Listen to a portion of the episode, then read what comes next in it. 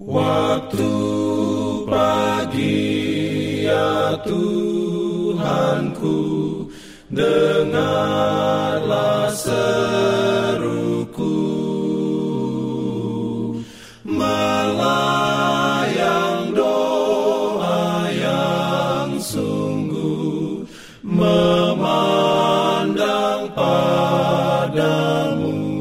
Selamat pagi pendengar Radio Advent Suara Pengharapan. Mari mendengarkan suara Tuhan melalui tulisan pena inspirasi Agama yang bersinar. Renungan harian 28 Agustus.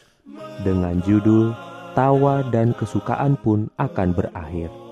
Ayat inti diambil dari Amsal 14 ayat 13 Firman Tuhan berbunyi Di dalam tertawa pun hati dapat merana dan kesukaan dapat berakhir dengan kedukaan. Beroleh rahmatnya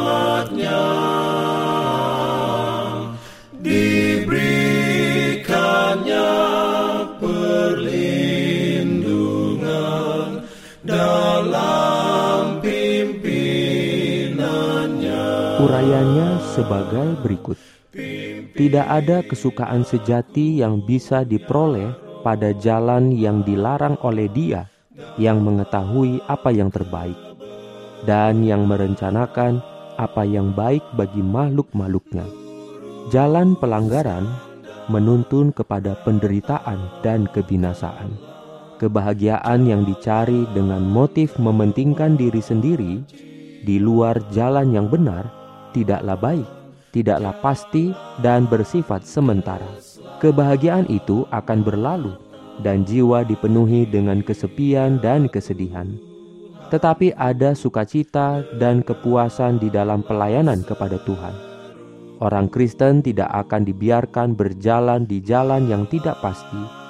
Mereka tidak dibiarkan dalam penyesalan dan kekecewaan. Jika kita tidak memiliki kesenangan di kehidupan ini, kita masih dapat bersuka cita membayangkan kehidupan yang akan datang. Ketagihan yang terus-menerus terhadap hiburan dan kepelisiran menyatakan kerinduan jiwa yang sangat dalam. Mereka yang telah minum dari pancaran kesenangan dunia akan menemukan dahaga jiwa yang tak akan terpuaskan.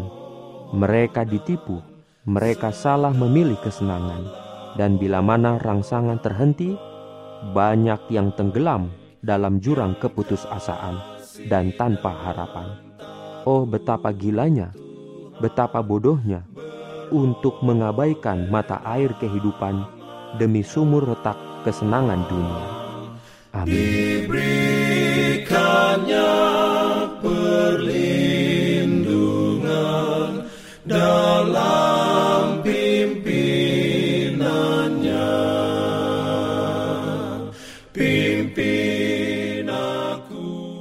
Jangan lupa untuk melanjutkan bacaan Alkitab sedunia. Percayalah kepada nabi-nabinya yang untuk hari ini melanjutkan dari buku Mazmur pasal 114. Selamat beraktivitas hari ini. Tuhan memberkati kita semua. Jalan kewajiban, jalan keselamatan.